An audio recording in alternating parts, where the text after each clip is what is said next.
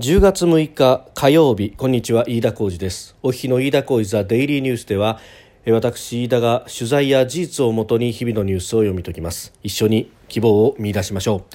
今日取り上げるニュースですが、えー、今日行われる日米豪印4カ国による外相会談と、まあ、それに先立って日米の外相会談ですとかあるいは、総理への3カ国の外相の表敬訪問などが行われました、対面外交菅首相デビューとというところそれを取り上げます、えー、それとですね後半は、えー、今週1週間ちょっと日々のニュースからは離れて掘り下げるべきだなというようなニュースをテーマをですね5つ用意しまして、え順にそれをお聞きいただいております、え昨日はアメリカ大統領選の見方についてお話しいたしました。さあまずですね、え収録してますのが現在があ10月6日の夕方6時半を過ぎたところです。すで、に東京の市場は閉まっております。日経平均株価は、えー、昨日と比べ121円59銭高。2万3433円73銭で取引を終えております。えー、現地9日の夕方日本時間で今日6日の朝7時過ぎと、えー、7時半頃でしたがね、えーアメリカのトランプ大統領が退院をしましてそして、えー、ホワイトハウスに帰還をしたということ、えー、しかもそれをですね、えー、トランプさんはあツイッターでコメントを出しでさらにそのヘリコプターから降りてくる様子等々も含めてですね、えー、ちょっと劇画チックドラマ仕立てにしながら、えー、ドラマ仕立てにしながらですね、えー、アップをしておりました、えー、王の帰還というようなね、えー、感じの映像でもありました。まあそうした一連の報道でですね、アメリカ政治の混乱に対する過度な警戒感が和らいだという見方で、短期筋の買いが優勢だったということです。まあただ、あの、先週来ずっとこう見てくるとですね、テレビ討論会からずっと見てくると、マーケットは一貫して、トランプさんにプラスの材料があると株が上がり、そしてトランプさんにマイナスの材料、バイデンさんにプラスの材料が出ると株が下がると。えー、マーケットは今のところはトランプ、まあ、トランプラリーをで、えー、儲けたっていう記憶のね、えー、ある相場関係者というのも多かったのかもしれませんが、えー、トランプさん支持というところが、まあ、マーケットの大まかな流れという感じも見受けられます。まあ、ただあの様子見の投資家も多いんで薄商いの中で小幅な値動きにとどまったということでありました。えー、さて今日午後ですね、えー、菅総理大臣のところへアメリカのポンペオ国務長官など、えー、が訪問ということそして、まあ、ポンペオさんと菅さんは、えー、差しでも会談を行いまして、えー、この対面外交というものがスタートしました、えー、日米豪印4カ国の外相会談のために、えー、来日をして、えー、くださった、えー、3名のそれぞれの国の外務大臣でありますポンペオ国務長官とさらにオーストラリアインドの外相ともあって、えー、自由で開かれたインド太平洋構想の推進が基本方針であると強調をいたしました。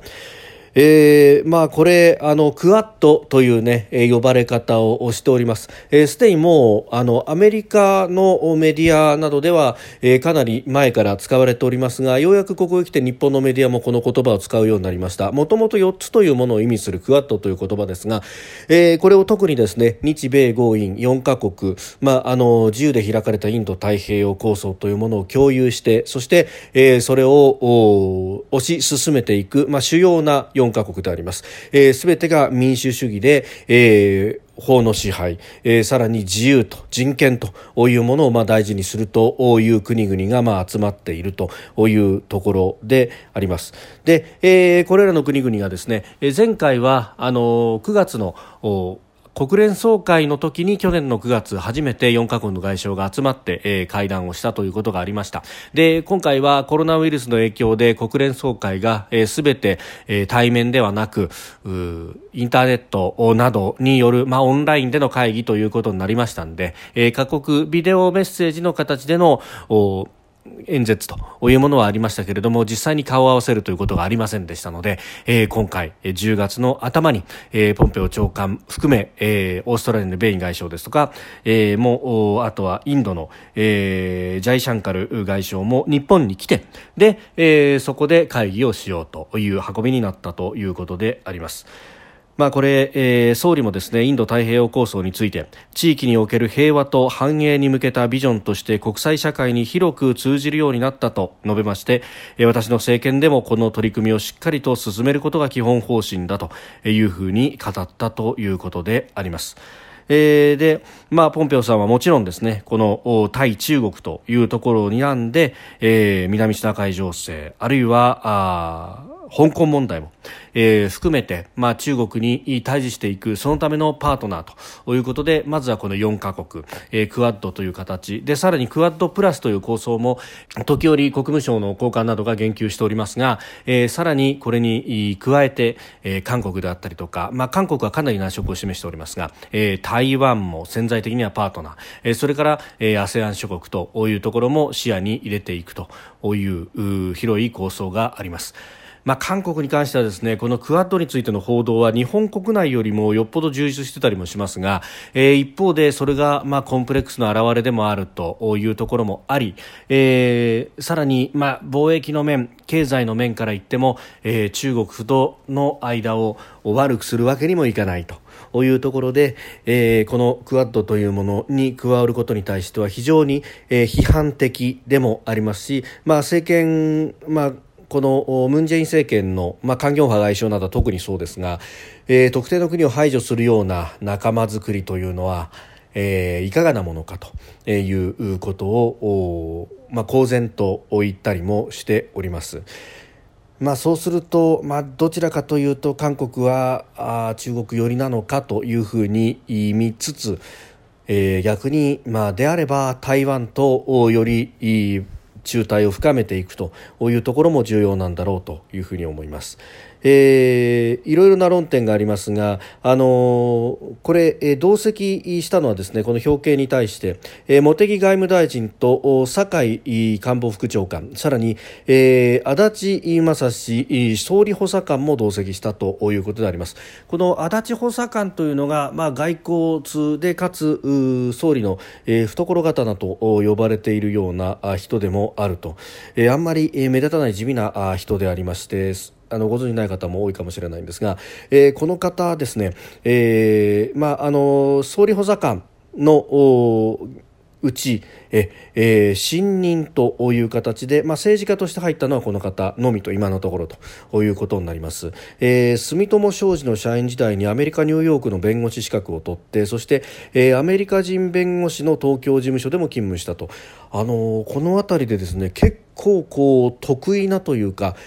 さまざまな人脈があっててであの前回トランプさんが、勝ったあの大統領選挙の時も、まあ、外務省筋ヒラリー一辺倒というような形だったんですが、えそれで本当にいいのかというようなことを、えー、菅官房長官にもどうやら進言をしたらしいというようなあ情報もあります。で、えー、それに沿って、まあ、菅さんがその足立さんの人脈を通じて、えー、ポンペオさんに通じるルートを、まあ、探すというようなあポンペオさんあるいは、えトランプさんと通じるようなルートを探すというようなところまでやったということなのでこの人の、え存在というものはえ、えー、実は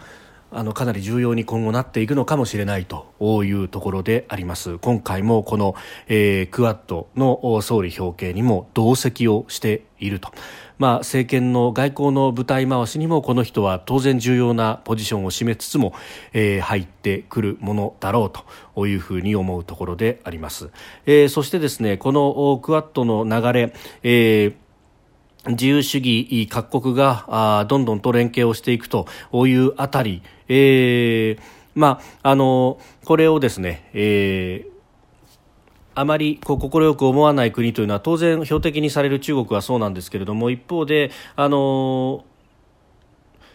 日本の中にもですね、え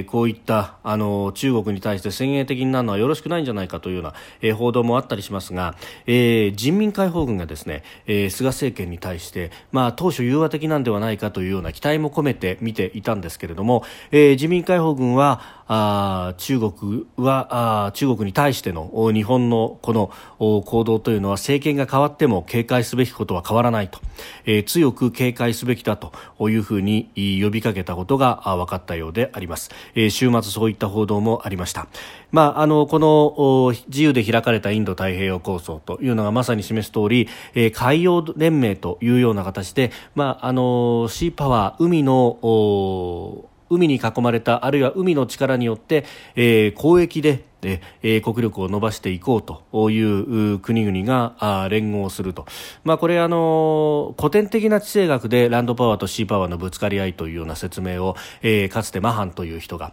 えー、展開をしました。えー今、この東アジア情勢というものはそれに近くなってきているところがあるのではないかという指摘もあります。で、えー、自民解放軍は明快に、えー、これはあのシーパワーの連合と、えー、海洋連盟を作るということをしようとしていると、そして陸上国である中国を包囲しようとしていると、えー、強く警戒すべきだと、えー、当局者らの内部会合で呼びかけたということであります。えー、封じ込めへの対抗策の必要性を訴えたということであります。まあこれあの目下議論されている、え、イージス・アショアの代替あるいは敵基地攻撃能力というところ、まあ、その、え、真の意図というものがどこにあるのか。そして、えー、それに合わせてえ、えー、レーダー網であるとかで、まあ、日米の連携というものがより強まっていくというこの一連の流れというものを見ていけば、まあ、当然ながら、えー、北朝鮮だけが相手と想定されるものではなかろうということも見えてくるわけであります。まあ、あのこういったところをですねえ、えー、考えれば、まあ、当然人民解放軍は警戒するんだろうというふうにも思うんですけれども、まあ、警戒されているということは、えーまあ、この政策が間違っていない。そして、えー、その意図というものが正確に伝わっていると。まさにこれが抑止力の体現であるというところであります。で、まあ、これをですね技術面で裏打ちするには学術的な裏付けであるとか新たなこう安全保障面での研究というものが必要なんですが、えー、普段の、えー、今話題になっております日本学術会議、まあ、ここはあの科学技術予算4兆円とも呼ばれる科学技術予算をどう差配するかというところにも影響力があるというふうにされておりましてその影響力のある団体が、まあ、かなり思想的な部分で、えー、こう突っ走ったような声明を2017年に出していたということなども考えると今回の人事というものの影響力というところ、まあ、安全保障から読み解いた方がかえって分かってくるという面があるのかもしれませんさあ飯田浩司ザデイリーニュースでは続いてえー、私、飯田が考える日本の論点と、えー、題しまして、えー、今週5つのテーマを絞って、えー、お話をしております、えー。事前に録音をしたものです。では、お聞きください。私、飯田の考える日本の論点、今日は中国についてであります。えー、言わずと知れたアメリカと中国の角の付き合わせ、えー、もうアメリカは完全に舵を切ったとされています。あのハドソン研究所でのペンス副大統領の演説というものは、えー去年の10月でありました。まあそこからですね、えー、中国に対して、まあかなり批判的になってきたという中国。まあで、最初は貿易についての摩擦というところに、まあ終始をしていて、で、まあ日本の国内のメディアというのも、まあ貿易、日米、あ米中貿易摩擦と、えー、あるいは米中貿易戦争というような見出しをつけて報じておりましたけれども、もはやそこだけがフィールドではなくなってきているということです。えー、今年になってあの4人の閣僚の演説というものが、まあ、ありました、えー、大統領安全保障担当の大統領補佐官、えー、そして FBI の長官さらに司法長官そして、えー、ポンペオ国務長官が、えー、カリフォルニアにありますニクソン大統領の記念図書館で演説というものがあってで、まあ、このポンペオ演説が特に象徴的ですけれども、えー、中国に対していわゆる関与政策と呼ばれるですね、えー、経済的な面であったりとかまあ、国際社会で、えー、ずっと付き合っていってでそして経済的な利益を生むというこの自由貿易の利得というものを、まあ、味を占めた中国は、えー、だんだんと国を開いていってそれとともに民主主義化していくんだという寛容政策と呼ばれるものが、まあ、あの民主共和、えー、双方の政権で、まあ、一貫して、えー、対中国政策であったわけですがこれが大失敗であったというふうにも結論をつけたと。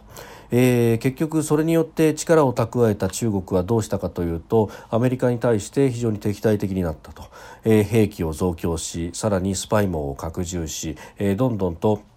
技術革新によって、えー、アメリカの情報であったりノウハウであったりさまざまなものを盗んでいってるではないかと。いうことを言ったわけであります。でまあこうしてですね、えー、アメリカはもう民主共和問わずこの開業政策というものが失敗だったんだというふうに反省をしそして政策を転換しようとしている。でそれに対して、えー、中国は非常に感度が鈍いということが、えー、見て取れます。まあ、あのここへ来てですねこの番組の中でも何度も申し上げてますが、えー、外への膨張内への弾圧というものを非常に強めてきています。ウイグルやチベットにおいて、えー、文化的なあモスクであったりとか宗教施設を破壊するあるいは、えー、人々を、まあ、あの訓練所というふうに名前がついてますけれども、まあ、収容所のようなところに入れて、えー、職業訓練という名の洗脳を行いでさらに、えー自分のふるさとを強制的に離れさせて低賃金によって労働をさせるであるとか、えー、あるいはモンゴルで今実際に起こっているのは、えー、モンゴル語その文化の源泉たる言語を取り上げて、えー、北京語教育をすると。これによって子どもたちはモンゴル語を話せなくなりそして文化が廃れてしまうと、まあ、それを危惧した保護者たちが、えー、抗議を抗議活動をするわけですけれどもこの保護者たちを片っ端から拘束をして、えー、収容してしまうと。いうようなことが行われている。でモンゴルの場合は、同じモンゴル民族が、北ではモンゴル共和国という国を作っています。で、そこの、ま、指導者たちや、まあ、の前の指導者たちがですね、抗議の書簡を送ったりあるいはデモ行進をしたりとかをしてますけれども、これに対して、黙殺をするであるとかあるいは突っぱねるという非常に強気な行動をとってきております。で香港です。えー、香港の国家安全維持法というものが成立をしてしまいました、えー、去年のこの時期は激しい抗議が行われましてそして表現の自由というものが担保されていて、えー、例えば、えー、習近平、えー、中国共産党政権を、まあ、ナチスに例えるなどの、まあ、過激な表現も許されておりました、えー、今国家安全維持法が7月1日に突如として、えー、成立施行がされた、えー、これによってそういったあの過過激な表現とむしろ北京政府への反対というものそのものが犯罪化されてしまって、えー、そうなるともう何も言えなくなってしまうということになっております。で、えー、コロナウイルスの蔓延というものもまた相まって、えー、集会というものが一切禁じられてしまっております。えー、ですんで、まああの物言えば唇寒しというような状況に今なってしまっていて、えー、非常に雰囲気は暗くなってしまっていると。いう。で、この一連の人権の弾圧に対して世界中が懸念を示しております。あの、アメリカはもともと、まあそういったあ覇権争いという事情も絡んで、えー、中国に対しては非常に、えー対峙的になってきておりました。で一方でヨーロッパの国々というのは、まあ、あの先の大戦第二次大戦において、まあ、ナチスドイツの非道というものが胸に刻まれている国々が非常に多いということで、えー、特にですね目隠しをして手手を祝ってで、えー、鉄道車両に、えー、強制的に連行していくというようなあ映像が BBC で流れた際に、まあ、これに対しては看過できないということで、えー、ヨーロッパの雰囲気がガラッと変わっております。えー、それ以外にも不妊手術を強制しているんじゃないかという疑惑であったりとか文化的なものを全て破壊するということであったりとかさまざ、まな、あ、ことがですね、まあ、ジェノサイドという表現が、えー、されておりますけれどもヨーロッパ各国にとっては看過できないと。で、えーさらにですね先日チェコの議会の代表団が台湾を訪問した際に、まあ、その時ちょうど中国の王毅外相がヨーロッパ各国を回っていました。でこのことについて問われて、えー、報復を必ずやるとただで済むと思うなと。かなり強烈的な強圧的なことを、えー、口走ったと。でこれに対して、えー、ヨーロッパ各国はもう激烈に反応したと、えー、そもそも論として人権弾圧というものをやってきていると。そして台湾についても相当圧迫していると。でこの台湾への圧迫というものが、えー、かつて旧ソ連が、えー、プラハの春であるとか東欧諸国が自由を求めた時にそれを戦車で踏み潰したのと全く同じことをしていると。いうことで今度は東欧諸国もこれ許すことができないと。で、えー西欧の諸国フランスやドイツというものは、えー、経済では確かにつながっているということはあってでそれが中国に対しての融和的な態度につながっておりましたが今までは。ところがですね人権については看過できない上に東欧諸国が、えー、旧ソ連の記憶を蘇らせてこんな中国とはもう付き合えないというふうになってきた、えー、西欧のドイツやフランスというところもそもそも EU の理念というのは自由で平等法の支配そして何よりも人権であろうと。でここで何も言わないんであればただの EU は、えー、金儲けの手段ご都合主義の集まりなだけじゃないかと。でそうじゃなくてもですね、えーまあ、いわゆる極右とされるような、えー、勢力が、まあ、東欧諸国を中心に台頭してきていて EU の理念というものが揺らいでいた中でここで何にも行動を起こさないということになると本当に EU が瓦解しかねないと。さすがにここに危機感を抱いたフランスやドイツというところもも、え中国に対しては、え、人権の問題ではあ融和的にはできないと。ここはきちんと白黒はっきりつけてもらおうじゃないかということで王毅外相が5カ国ほど回りましたけれどもどこへ行っても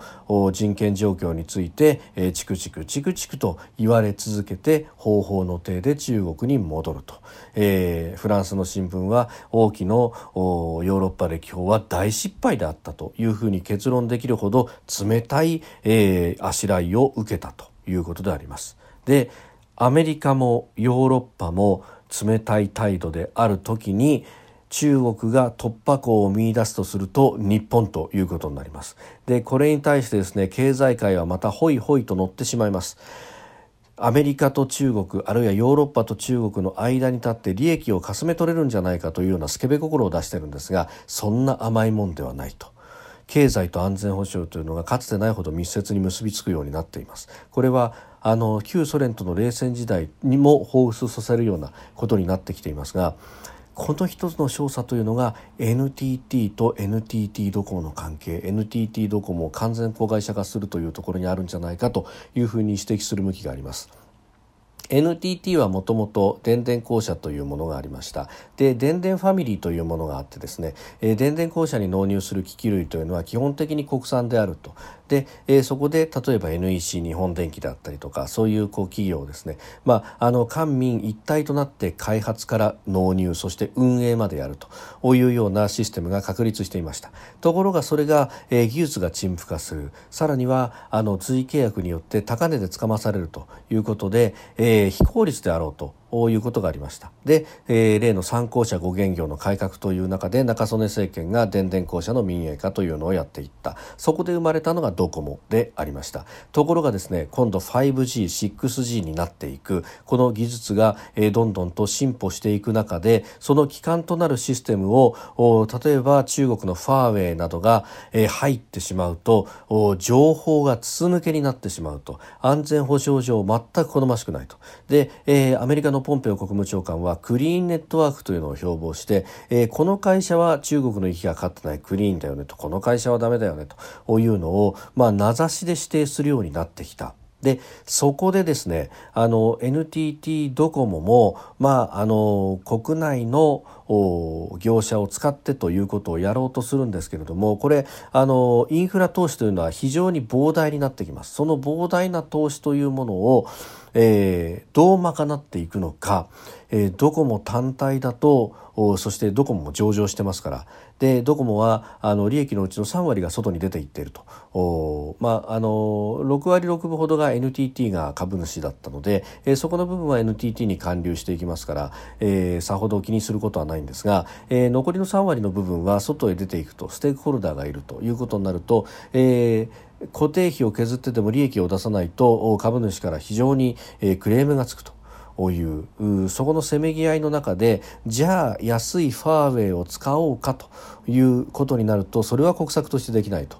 いうニッチもサッチもいかない中でじゃあ NTT と合併をしそして NTT 本体は、えー、このところ NEC 日本電機への投資というのも非常に活発化しているという。かつての電電ファミリーが形を変えて元に戻ってきている。それはどちらかというと対中国安全保障上の要請によってこの形ができてきていると。でそれはですねアメリカと中国の対立の中でアメリカからの圧力もどんどんと強まってきていることの証左えそれがこの NTT と NTT ドコモのまあ完全子会社化というものに現れてきてるんではないかというふうに言われているんですね。まあ、今後こうした国家戦略そして対中国というものを睨んでの経済活動への圧力とプレッシャーというものはえー、どんどんと強くなっていくんじゃないかと、まあ、インテリジェンスの世界でもその部分で例えばファイブアイズにじゃあ日本も入らないかというような話がイギリスのジョンソン首相からも出てきていると。もはや貿易摩擦だけの問題ではない。人権もそうコロナもそうそしてインテリジェンスもそう経済もそうという中で日本がどういうポジションを取っていくのか。今までのようにですね我々は関係ないもんねとお金だけ稼ぎりゃいいもんねというような甘いことを言っていると名指しでお取り潰しになる可能性だってなくはないと中国に対して融和的で危険な人物ということで例えば自民党の二階幹事長や、え前政権安倍政権の補佐官兼秘書官をやっていた今井隆也氏は CSIS というアメリカのシンクタンクから報告書の中で名指しをされたというようなこともあります。これが企業の名前だとかが入ってきてもこの先はおかしくないとこれが企業経営にとってのリスクになるというのはもう目前に迫っていると私は思います。私飯田の考える日本の論点今日は対中国甘く見てはいけないというお話でした。飯田浩司ザデイリーニュース月曜から金曜までの夕方から夜にかけてポッドキャストで配信しております。番組に対してのご意見感想飯田 TDN アットマーク Gmail.com までお送りください。飯田浩司ザデイリーニュース。またぜひお聞きください。以上飯田浩司でした。